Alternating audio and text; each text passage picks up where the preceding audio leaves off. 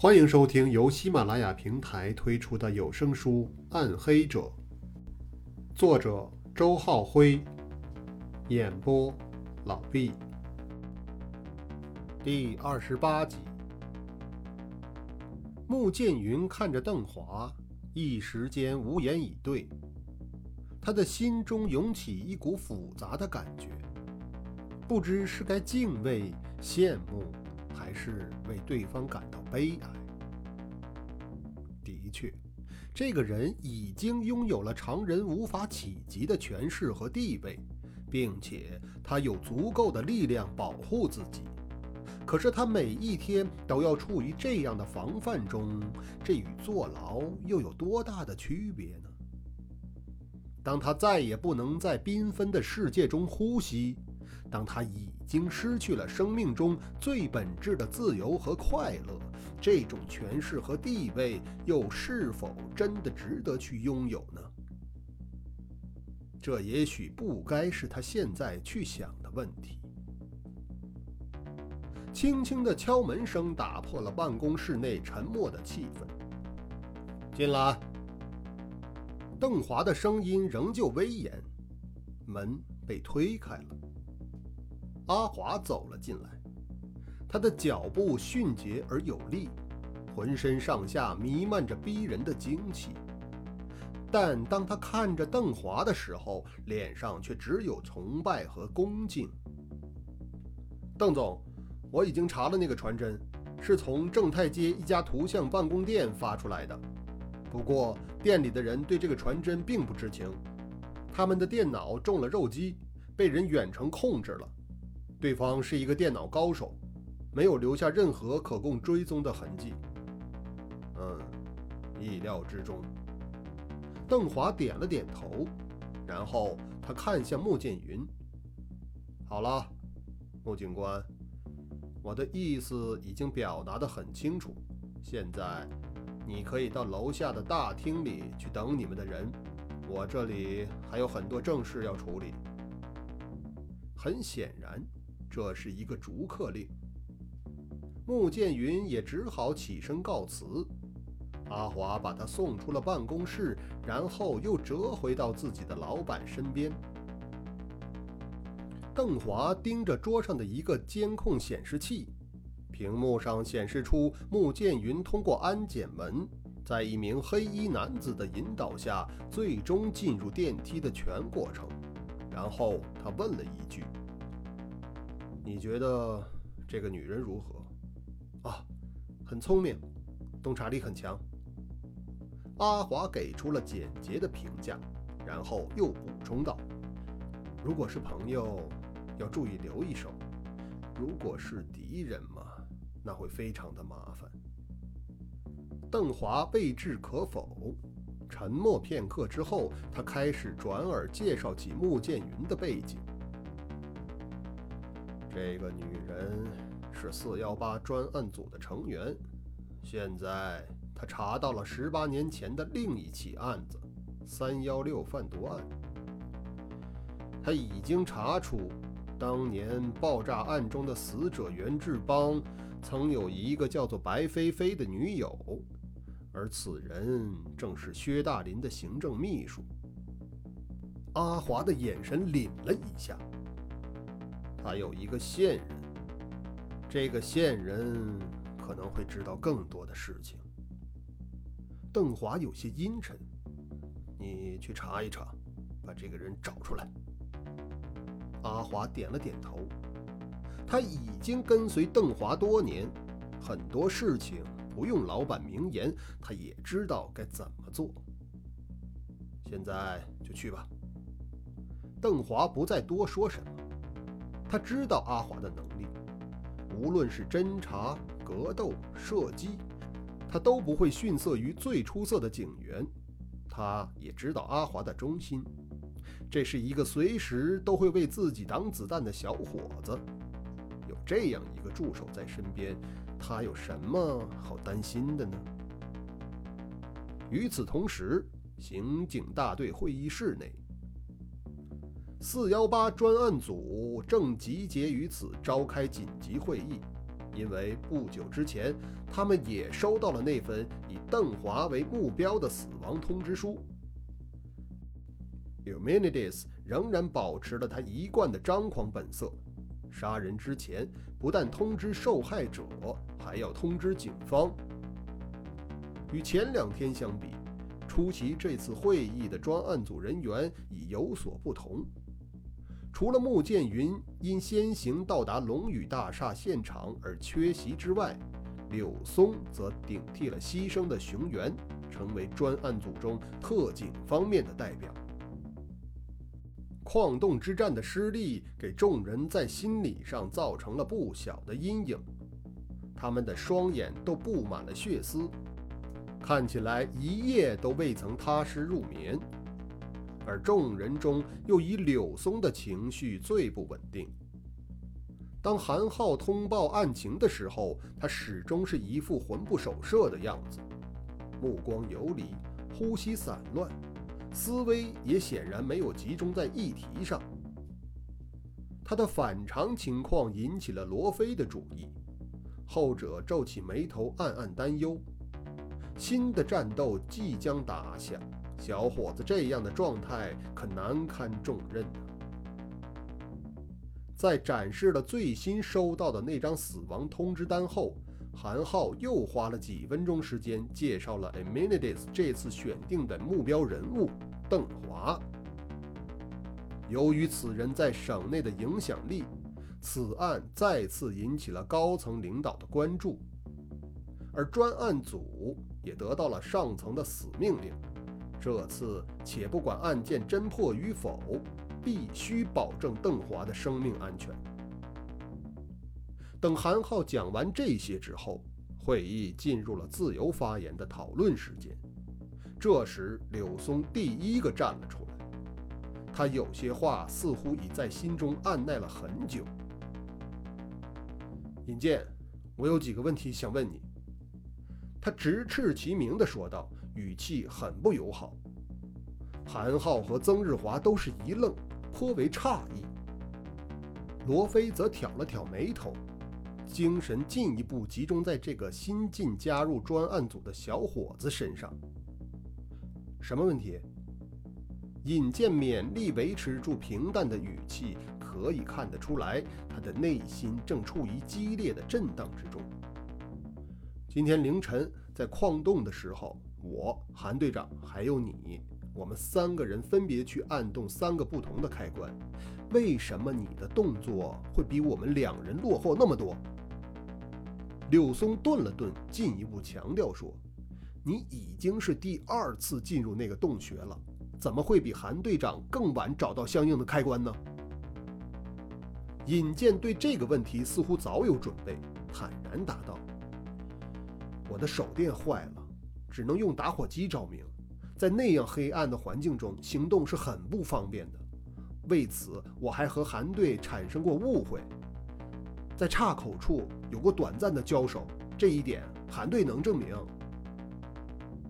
众人的目光随之看向韩浩，后者立刻点了点头：“哦，是的，我可以证明，而且那个手电已经送到设备处了。”确实是发生了意外的故障。故障。柳松看起来不会轻易罢休，他冷笑了一声，又说道：“那好吧，我再问你啊，当我们按下开关之后，对讲机里已经听不到熊队的回应。我和韩队长立刻赶往洞口，我们几乎是同时到达，而熊队此刻已经奄奄一息。”我们两个人合力把他抬到了警车的后厢里，而你则直接进了驾驶室，打火开车。在这个过程中，你并没有接触到熊队，对吗？尹健干咽了一口唾沫，沉默片刻后答道：“是的。”柳松的双眼忽然缩成一条缝，目光则变得锐利吓人。那你你为什么在警车的挡杆上会出现你的血指痕？你手上的血从何而来呀？随着柳松的质疑，罗非等人的第一反应便是看向了尹健搭在桌边的双手。那手上干干净净，并不见任何伤痕。如果真的有尹健的血指痕印在挡杆上，那只可能是别人的血。我，尹健这一次却答不上来了。他怔了片刻后，再次把目光投向身边的韩浩，似乎对方还能帮自己给出个答案。韩浩正看着柳松，他也没料到会场上突然出现了这样的气氛。他没有再继续这个话题，而是反问道：“柳松，你问这些问题想表达什么？不妨直说。”柳松咬咬牙：“我觉得熊队不可能那么轻易的被人杀死。他当时正处于严密防守的状态，怎么可能被人在那么短的时间内割断了喉咙呢？除非……”除非凶手是一个让他毫无防范的人。柳松的话语显然是在直指尹健杀害了熊原，而他的证据听起来也能成立。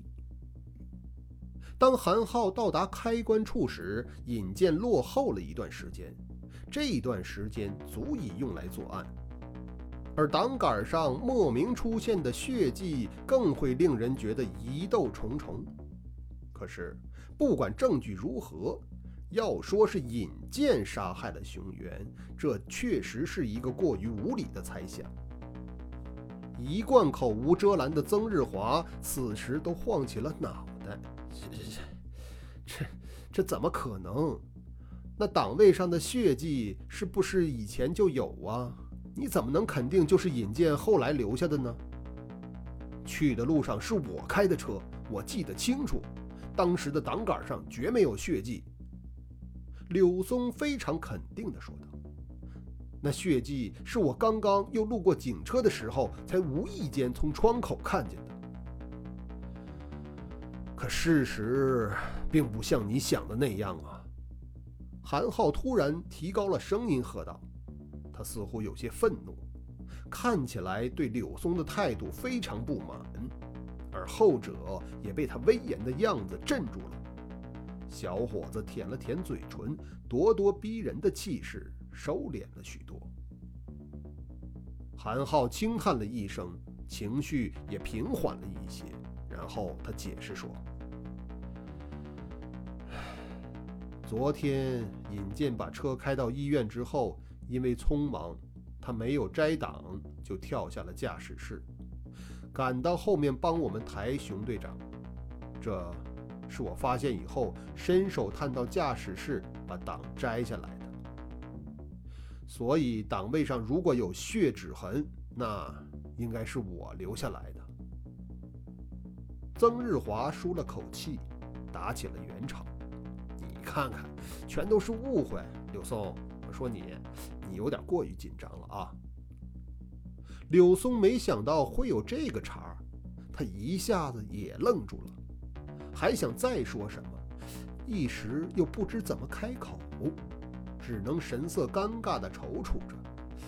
这个，哎呀，这个我，哎，好了。韩浩换上了一种劝慰的语气：“哎，你的心情我理解，熊队长的遇害，我们也同样悲痛。”可是你不该随便就怀疑自己的同事啊！我们谁也不否认熊队长的本领，但这次的对手，他的狡猾和狠毒超出了我们的想象。前一起案子对韩少红的保护，大家也是一致认为万无一失的。可是他，哎，还是得手了。在矿洞的时候，我同意熊队长单独留下来。也是出于对他的信任。要说这两次的责任，我才是最主要的。韩浩的声音逐渐低沉，悲伤的情绪感染了众人。柳松也低下了头，眼圈有些发红。我已经决定了，等这起案子侦办完，我就会辞去刑警队长的职务。我会退出警界。韩浩继续说着，然后他眼角的肌肉抽动了一下，语气重新变得高亢起来。可是，在此之前，我一定要找到那个家伙，我一定要亲手让他受到惩罚。韩浩的斗志似乎鼓舞了众人，尹健和柳松纷纷抬起了头，曾日华也欣慰地笑了，唯有罗非上微蹙着眉头，他还在思考着什么事情。好了，我们正面临着新的战斗，我希望这是扭转战局的最后一战。韩浩的目光在会场上扫了一圈。现在大家听我分派任务，柳松，你带着特警队的参战人员先行赶到龙宇大厦，保护目标人邓华。罗警官，你也跟着去吧，协助柳松协调现场的事宜。柳松大声应了句：“明白。”罗非却未应声。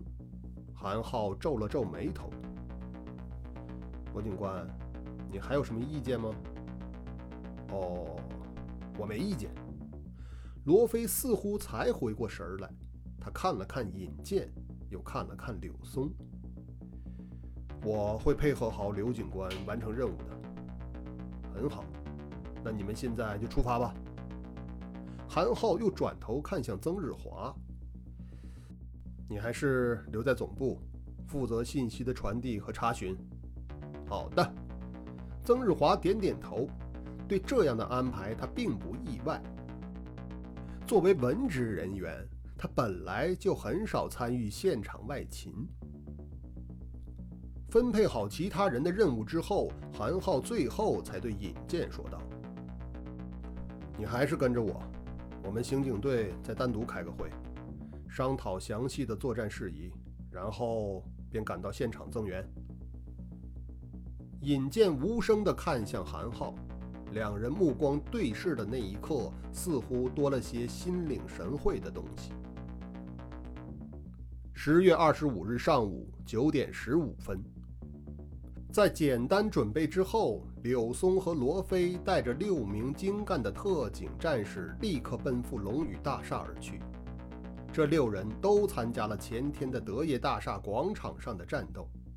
那次战斗的失利，以及后来熊队长的牺牲，早已点燃了他们心中愤怒的火焰，因此不需要做任何动员，他们斗志已足以将任何敌人撕得粉碎。罗非坐在柳松身边，刚才在开会的时候，他就有一些疑虑，但鉴于会场上的气氛，不便提出来。现在和柳松单独相处，倒是一个不错的机会。小柳，我想问你一点事情。他轻轻地碰了碰对方的胳膊肘。哦，什么事？柳松正看着窗外，此刻回过头来。哦，韩浩说他到医院之后动过那个挡杆儿，当时你也在车上。你对这个情形有印象吗？柳松摇摇头，在我印象中是没有的，但是我也无法确定。当时我只顾抱着熊队长的尸体，根本就不会注意车上其他人在干什么。罗非理解的点了点头，的确，当时柳松正处于一种极端激动的情绪中。不可能清晰地记得身边的细节，所以他只能把质疑留在心里，却无法在会议上对韩浩的解释再进行反驳。你也怀疑这个事情里面有蹊跷吗？是不是韩浩故意在包庇尹健？看到罗非沉思的样子，柳松品出了些什么。于是忍不住追问了一句：“罗非知道对方是个心无城府的直率小伙子，于是自己也不遮遮掩掩的，把心中所想的都说了出来。我非常认同你的判断，很难想象熊队长会如此轻易地被人割喉而死。不过，这件事情虽然疑点很多，却没有一条能够砸实的证据。所以在开会的时候，我什么都没有说。在这样的关键时刻，如果确实误会了自己的同志，那就非常不好了。柳松颇为无奈地叹了口气：“，我也不希望真的是内部出了问题啊。现在有个方法可以验证韩浩的话。”罗非忽然又拍了拍柳松的肩膀：“不过，我需要你的帮助。”柳松的眼睛亮了起来：“什么方法？如果韩浩说的是真的？”那么挡杆上留下的应该是他的血指纹。如果他撒谎，那么挡杆上的血指纹就是引荐的。这是谁都明白的简单道理呀。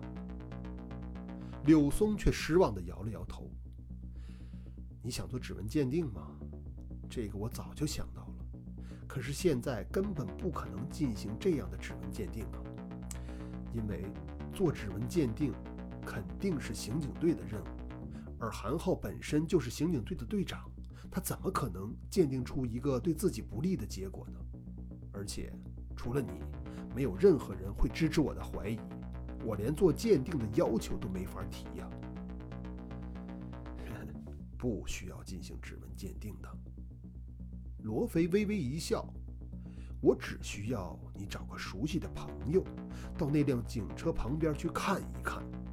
你知道，我是从龙州来的，在这里再也找不到其他的人可以帮忙的了。找人是没问题，可是看什么呢？柳松不太明白对方的意思。你就看挡杆上的血指痕还在不在？